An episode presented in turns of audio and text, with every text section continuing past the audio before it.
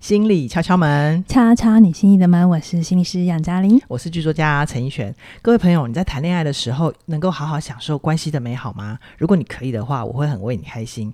但假如你一直在感情里面觉得很痛，那今天的故事或许能够陪伴你做一些自我检核，帮助你的恋爱更顺利哦。在收听之前，不管你习惯在 YouTube 还是 Podcast 收听。记得追踪五星推报，并且把我们节目连接分享出去。只要你的举手之劳，就能让更多人认识我们、听见我们，就是对我们最棒的支持啦！还要开始之前呢，一样宣传一下我们家的 App 哈，就是我们家 App 呢一直在希望大家的体验、使用体验越来越好，所以我们也会优化一些小功能。那最近的功能就是我们已经。在那个节目收听的时候，你可以往前十秒，往后十秒，让你就是可以想说，诶，刚刚那一段讲的真好，我想要再听一次的时候，嗯、你可以不用再考验自己的手手指头的灵敏度，你知道吗？嗯、你可以就是按十秒这样子就比较好找到这样子。诶，这个这个功能跟 Netflix 是一样的，对不对？对，没错，真的，我们，我们是 Netflix 等级的看齐，你知道吗？好，好，所以呢，鼓励你现在就去下载我们的 App。去呃 Google Play 或 App Store 搜寻起点文化启是启动的启。好好，今天是元宵节啊！我先祝大家有没有元宵吃饱饱呢？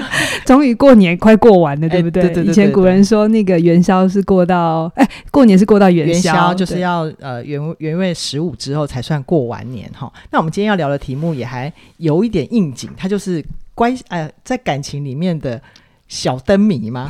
还是大灯谜？对当事人而言，应该是一个蛮重要的猜谜游戏。在在发现的那一刻，对，那就是为什么我在感情里面明明想要找爱，却一直感觉到痛呢？我先简述一下今天这个故事哈。今天这个故事呢，它的主角是起点的学员。那她是一位条件很好的女性，她在关系里面一直都有追求的对象。可是她在亲密关系里面确认爱的方法是要透过不断的知道一些细节，可能会呃会有一些忐忑，就是。他不知道他接下来交往的伴侣会不会给他管，但当然也有有可能。那个他需要知道的细节就是可能知道男朋友要做什么、啊、行程，去哪里，男朋友怎么安排呀、啊，跟谁见面，对对对，这样吗？对，或者他他需要的时候，男朋友能不能在啊？对，这些对，对，对、嗯，所以他就一直在感情里面没有办法好好的放松跟享受，而且交往时间越久啊，他会一直去搜寻这些爱的证据，那其实会有点聚焦到对方。想要离开他的证据，就会让他就是他会想找爱，那或者是说他会一直确认对方有没有要离开他。对，这两件事情他好像都会同时做。是，然后他也有对自己这样的行为感觉到痛苦，那他痛苦，对方也不会好好受，所以关系就会结束，一直到下一个人出现，又在重复一样的模式。所以嘉玲能不能再带我们一起进入这个故事，有一些更深的看见？嗯、是是，就是这是表面上，当你跟他。谈的时候，或是我，你回头想想自己或你身边的朋友，会不会有一些人，其实明明是很能被爱的，可是他的感情有点坎坷或崎岖这样子。然后问进去的时候，你会发现有一些重复模式。是。那我第一次跟这个学生互动的时候，就像大家看到的一样，就第一次的时候就觉得条件很好啊，就是为什么会一直受伤？嗯，然后就是这种，他一开始就是因为感情议题来的。嗯嗯。那所以刚开始我们一定会花比较多的时间在讨论感情这件事嘛。是。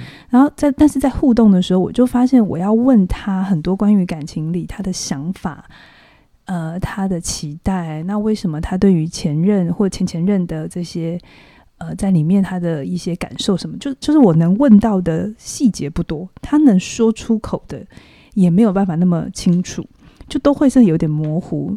那我的经验就会告诉我说，哎。这里似乎不是真正的重点。嗯哼，就虽然它是感情议题来，可是就我的理解是，如果我硬是要从这里切的话，我很有可能找不到东西。OK，所以有一次我就问他，我也不知道哪里来的灵感，灵感 我就问他，我就说：“你都先不要管以前的故事了，你也不用跟我讲这些，你你回答我，你理想中的爱是什么？就是不要管你过去的感情，也不要管你现任做不做得到，这些都不要管。”你的理想爱是什么？嗯嗯嗯，然后他就他的回答就我有点忘了他精确的回答，但他的回答就是大体上就是他很需要是被照顾的，嗯，然后他很渴望可以跟对方什么都能分享，嗯，然后可以有很高的安全感，嗯嗯嗯，这听起来好像也算是感情里的需求，对不对？但是我在一边听他说的时候，我的雷达直觉就响了，嗯，就是。我觉得他好像不是在讲一个伴侣不是在讲一个跟他对等的亲密关系的伴侣。我觉得他好像一直在讲他妈妈照顾他的方法。哦，真的啊，嗯，就是我没把原因重现，那这部分也是学生的隐私，我也我也就不多说。但是就是我的重点就是我在听他说的时候，我一直感受到的是他在找一个理想中的父母。嗯，然后所以我那一刻就明白了，哎。哎，他的议题会不会不是伴侣议题？哦，真的，他的议题会不会是跟母亲的关系？嗯、好，那我就回头谈他妈妈。OK，我就不谈他的伴伴侣了。OK，我就我就开始聊他妈妈，然后他就告诉我说，他就开始告诉我说，他妈他小时候跟他妈有多好。OK，就是他小的时候有需要的时候，妈妈总是会在，因为妈妈全职照顾他们。嗯，所以呢，妈妈会在他有任何情绪需求的时候，能够听他说话。嗯。照顾他，然后在生生理功能上面也是可以给予很大的支持。嗯，就任何有需要，他有任何的需求，嗯、妈妈都接得住。就是不管是肚子饿还是心情不好，妈妈都接得住。对对对对对对。然后他只要出去外面回来，学校有什么事情，他都会跟妈妈说，而且他也很渴望跟很喜欢做这件事情。OK，然后他觉得这就是他理想中的爱。懂懂。嗯、然后。我在他在他开始谈妈妈的时候，我就开始明白哦，他的感情一直遇到一些困难，可能不是他找的对象不对，也不是他真的有什么呃，在就是什什么什么重大的性格上的问题。是，我觉得是他跟他妈妈的这个共生的关系，这个共生的关系让他其实一直在不同的伴侣身上想要找到妈妈的影子，Okay. 或是复制妈妈对待他的方法。嗯哼，嗯哼，那这东西是会让他辛苦，怎么怎么辛苦哈？就是因为我回头去看他的母女关系嘛，所以呢，我我就开始看到他的依附模式。好，那如果听是我们的老听众的话，都会知道依附有分安全型依附跟不安全型依附嘛。嗯嗯。那我这位学生的话，他比较是焦虑型依附。嗯嗯。就是当。主要照顾者或者他重要的人不在家的时候，就会比较紧张。然后那个紧张是他会做很多确认的事情，而且其实有一个线索让我明白他跟他妈有多黏腻，因为他其实是家里的老二，他上面还有一个手足哦。通常在排行老二的时候，因为一出生上面就有人，对，所以都会明白那个爱是父母亲给的爱是是会被切割的，是因为因为就是上面还有一个对。通常比较不好受的是老大了。对，就会有强烈占有欲的，其实是找老大嘛，因为本来他是全然的拥有，现在要分给另一个，但是另一个是一出生他就得有跟另一个人对。share 嘛，对不对？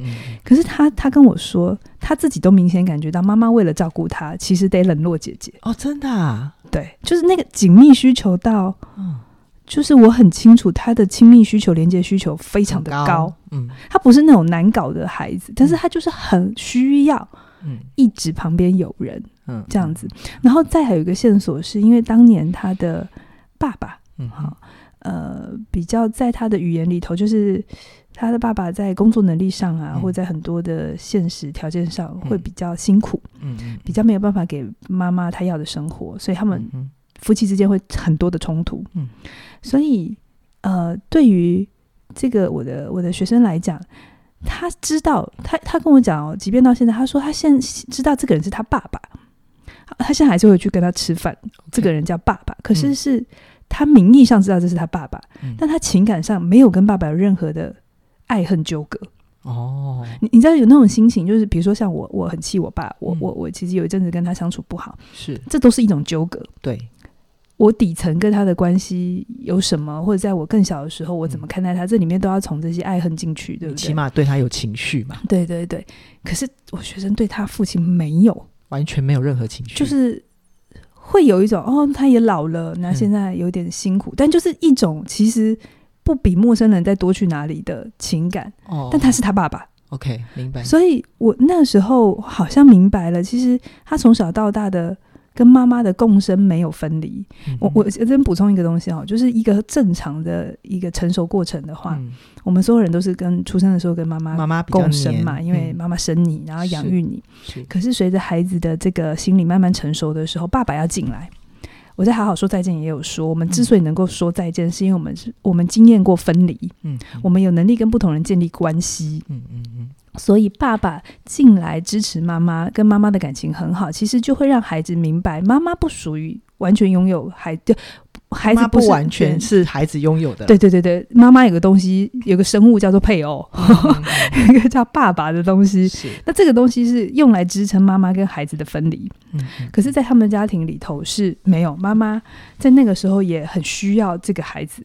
是作为他生活的重心，是。然后孩子也刚好非常的需要妈妈嘛，所以他们是高度的紧密共生的。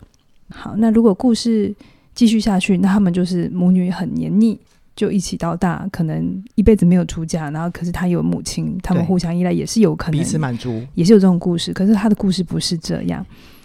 后来发生了一件事情，对我这个学生来讲是一个非常大的转折，就是他在。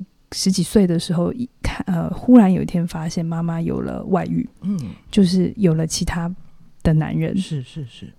然后他在讲这段的时候，我问他说：“发现的那一刻，他的感觉是什么？”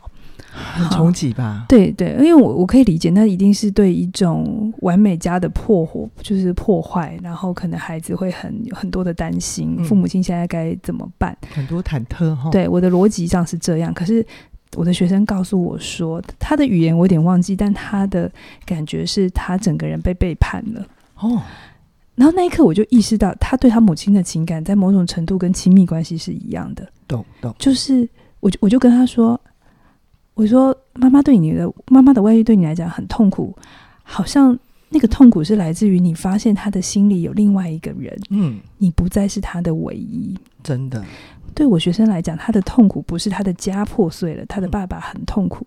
嗯，他的痛苦是他不再是妈妈的唯一，他没有办法在他跟他妈妈的关系里面，嗯，占有妈妈。对，你刚刚也哽咽嘛？你今天感冒哈？所以对那个那个我我就把他在跟母亲的那种亲密关系的那种强烈占有跟那种唯一，我把它点出来。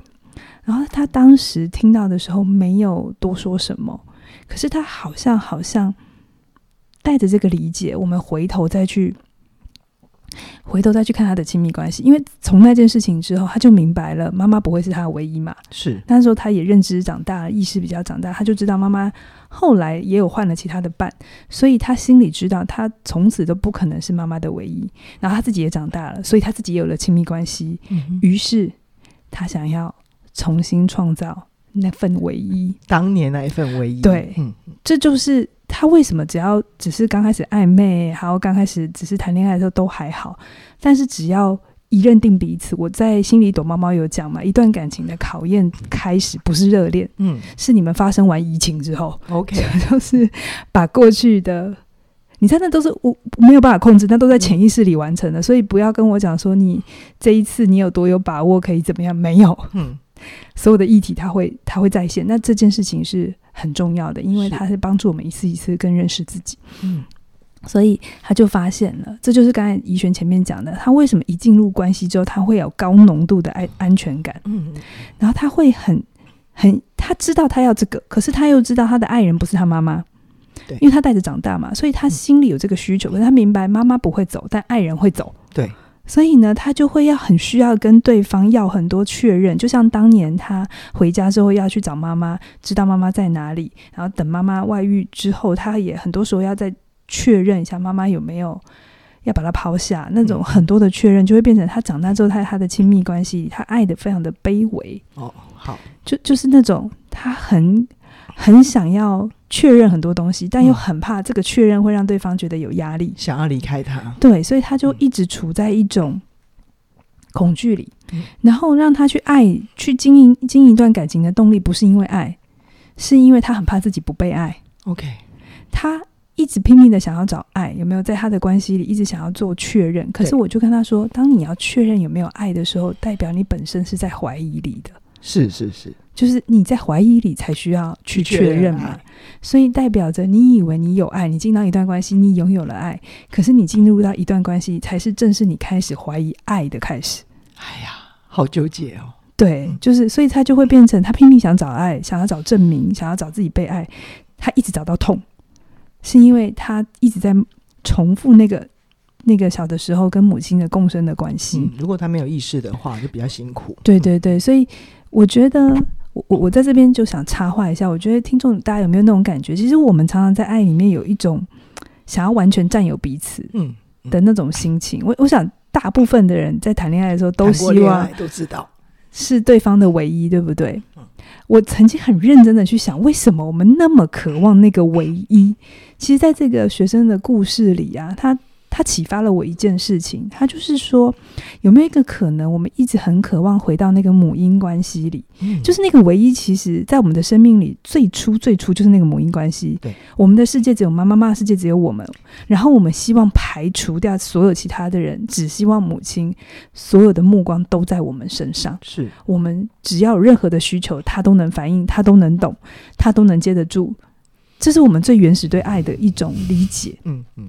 可是我们同时又知道，如果我们一直要跟母亲共生的话，我们跟母亲都会毁灭。是，因因为妈妈不可能没有她自己的人生嘛。在我们有出就生出我们之前，她有自己的人生。而我们如果要长大的话，只有妈妈，我们就会没有自己。对对，OK。所以你知道吗？我觉得人生的修炼是什么？就是我们要相爱，我们有那种渴望回到很紧密的状态，但我们同时又明白，我们是互相独立的，无法彼此占有。OK，不管是精神上的、肉体上的、灵魂上的，我们都只属于我们自己。这件事情，嗯，其实才是人生的修炼。杨老师，你又深刻了。就是我们以为在爱里头紧密是修炼，嗯，我后来明白了，在爱里头明白，我无论多么爱你，我依然是你，你也依然是你自己。嗯，这才是修炼。亲密，而也要能够独立。能够去祝福对方的快乐跟幸福，这才是修炼，这才是修炼。因为很多时候我们在感情里拉扯争吵，就是因为我希望你变成我要的样子，然后对方也希望我们变成他要的样子。我们有那种我们理想当中的互动的幻想，我的所有需求被接住。嗯。可是我觉得我们的生命就预示着我们一生的修炼，就是来自于我们相爱，但我们同时又是一个独立的存在。是是，我们深刻的明白我们。来这一趟，我们永远只属于自己。嗯，这件事情。好，那所以我们、嗯、就是这位学员，他带给我们的启示就是：为什么会找爱却找到痛的那个背后的原因，可能会来自于更深层的一些依附关系嘛。对对，对。那他这件事情，杨老师最后想要告诉我们什么？就是以前我常常会说啊，谈感情你要先知道你要什么嘛。对。我现在觉得我很想打以前的我自己。没关系，你可以打。我觉得这里面有一种简单化人性，就是哎，我好像想清楚了，然后我进到关系里，然后我就不会有这些纠结，然后我的感情会比较顺利。嗯，我必须跟大家说，我现在会说哈，嗯，你在爱里面感受到痛的那一刻啊，才是你真正要修炼的时刻。你要勇敢的爱你的痛，你的爱才会真正的成熟跟完整。嗯，如果你的爱里面都没有痛过啊，就都是顺顺的啊。欸、我不敢说全部啦，但是很有可能你们还没有碰到彼此的灵魂的底层的课题，嗯，就是一些很原始的状况。嗯、因为就像我刚才这个学生，他想要找爱，他最后找到的是痛，嗯。但是有一些人，他想要找爱，但他只要进进到亲密关系里，他会找到孤单。哦，有些人会在，孤单是怎么了？诶，现在不要展开，因为等一下还有。他他有些人会想要找到的是控制，OK，就是进到一段关系，他要爱对方，可是他最后都他在控制对方。嗯嗯，就是你要能够去看见你那个一直重复的你在爱里面，可是最后你得到的是什么？然后如果你发现有一天你真的爱的好痛哦，嗯，这一刻的时候，我希望大家不要逃走，你停下来看一下那个重复模式是什么哈。就像我这个学生。他其实，在进到教室之前，他就是一直谈恋爱，然后一直痛苦、失恋，然后拉扯，然后受伤，然后他还疗伤，然后希望自己好一点了，然后再进到下一段感情，然后再受伤。OK，然后有些事情，我们以前会觉得啊，你好傻哦，一定是不够认识自己。但我现在不会这样讲，我会说你很勇敢，你都一次一次的在经验你自己。然后一直去去面对他，就像我跟学生说，因为回到前面讲了，那他就是一个需要高浓度的安全感，到底该怎么办，对不对？对啊。因为我们找到了，我们也看到那个模式了，接下来还是会要问，然后呢？对啊，我现在在亲密关系里，我知道他不是我妈，嗯，可是我还是需要，还是需要那个那个那个确认爱的过程，我到底该怎么自处这件事情？那我就跟学生说，我就跟他说，每一次啊，你很想跟对方确认行踪的时候。你又看到自己在做这件事情的时候啊，你停一下，然后回头跟自己说话。你跟自己说什么？你就跟自己说。表面上你好像一直在确认他，确认一个别人的行踪，你的关注焦点是别人。可是你能不能停下来，然后跟自己说：不，你想关注的是你在他心中有没有价值？你在他的每个行为、每一个决定、每一个行踪里，你在找的都是你自己，不是他。是，是不是？如果单纯的只是知道他去吃饭什么的，你不会那么纠结。嗯、你之所以纠结，是因为你需要在他的每一个决策里、嗯、每个行动里确认你在他的心里。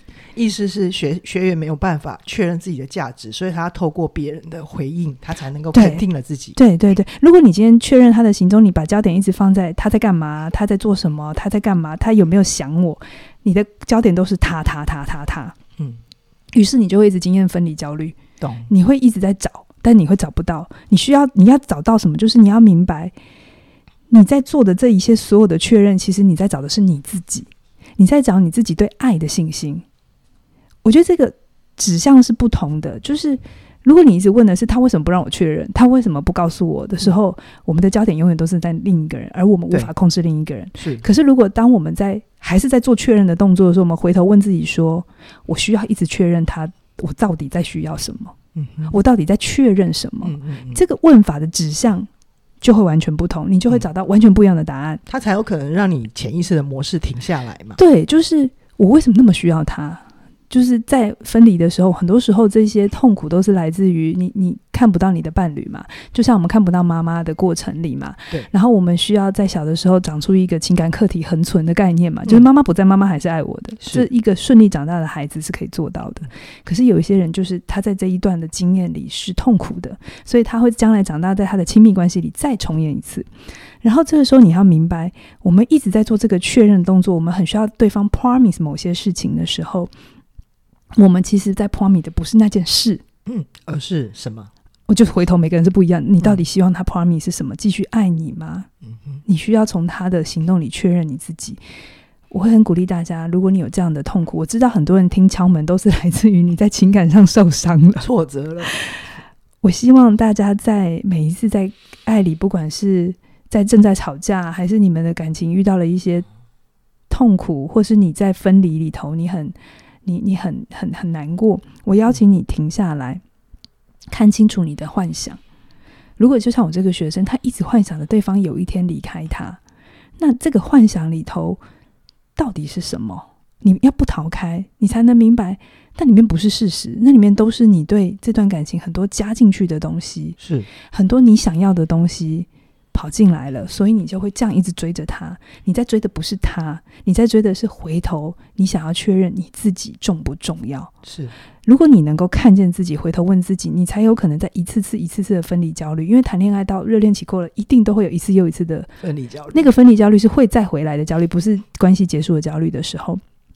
但那个时候，分离焦虑是我们最常会做奇怪事情，比如说狂抠啊。嗯比如说要确认行踪，要看手机啊，嗯，这些都是我们表面上知道不应该或者没必要，可是我们的，但就会失心疯的去做。去做 那个直觉的冲动，其实就来自于你有没有能力 hold 在那里，嗯，看清楚你到底在幻想什么，你到底在恐惧什么。嗯，当你能够清楚看到你的恐惧的时候，你就比较不会去做那些 check 的动作。这要有很强的心理素质哈。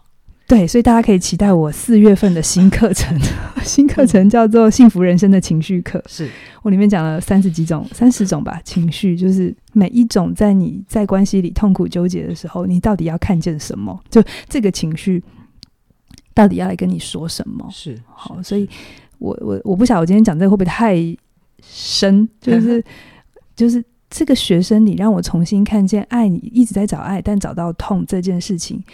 非常重要，嗯，而且也很有价值。它不是一件要被拿来解决掉的事情，它是一个拿来发现自己的过程。嗯，当你一直意识到你在爱里面好辛苦的时候，正是你回头去看清楚自己。你需要看的不是对方，无论这个人是 A 是 B 是 C，你的前任哪一个，他们都是回头来照见你自己生命里的议题。OK，嗯嗯。好，我觉得其实呃，我们节目也常讲哈，就是爱跟伤是一组的。嗯，如果你想要拥有爱，就难免会有伤。嗯，那我觉得我们能做的就是像今天嘉玲她呃到了这个阶段才看见的，其实感情里面最重要的修炼是在伤痛的地方停下来。勇敢的看他。好，我这边再补充一下哈，这听起来好像要大家偷陪听，一直谈恋爱，然后失恋才会找到伤。嗯，没有啊，我没有要你一直失恋啊，就有的时候可能是你跟同一个人的分分合合，是因因为有听过这种故事嘛？对对，对，就是绕来绕去，他们就会在一起。嗯，那有的时候是这个人没有离开，可是你们的关系会就像凯瑞说过那个，我想跟你好好说的，经验到关系的四季，嗯，是你们会有很甜的时候，但也会有冰冷的时候。嗯在那些正常的循环，在那些时刻里头的痛苦都不要逃开，去看清楚。对。嗯好哦，那人生除了感情的修炼之外，我觉得还有一个地方很值得修炼，那就是生涯。我不晓得各位听众朋友，你的生涯里面会不会有一种痛，叫做我不喜欢这里，可是我不知道要去哪里。嗯，哦，那如果你有这样的困扰的话，哈克的让梦想着地就能陪伴你安顿这样子的茫然。那同时呢，呃，如果我自己回想我自己在生涯的。那个痛的纠结的时候，如果当年有哈克这样子的课程，我真的觉得自己会很幸福。因为我觉得在哈克这个课程里，有点像有时候在我们的感情里，我们好像在理想跟现实里只能选一个。我们好像想象着有一个理想的对象，在一个未来的远方等我们，于是我们会忽略了现在。嗯、那我觉得听这门课，虽然这样的一个。这样的一个业配有点，有、嗯、一个在谈感情，一个在谈谈、嗯、生涯。可是你会发现，有些模式是相通的。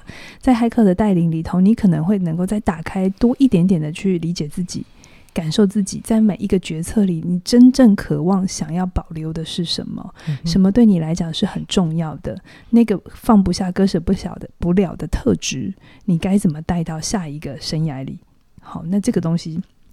它是呼应的，好哦。那如果你也期待在哈克的声音里面帮你结合理想跟现实，帮助你活得更踏实的话，让梦想着地目前有优惠价二七八八，直到三月一号之后就会调整了。那现在听到的同时，请你要把握机会，相关的课程连接都在影片下方的说明栏里就有，请你呃务必加入，跟我们一起学习，一起前进。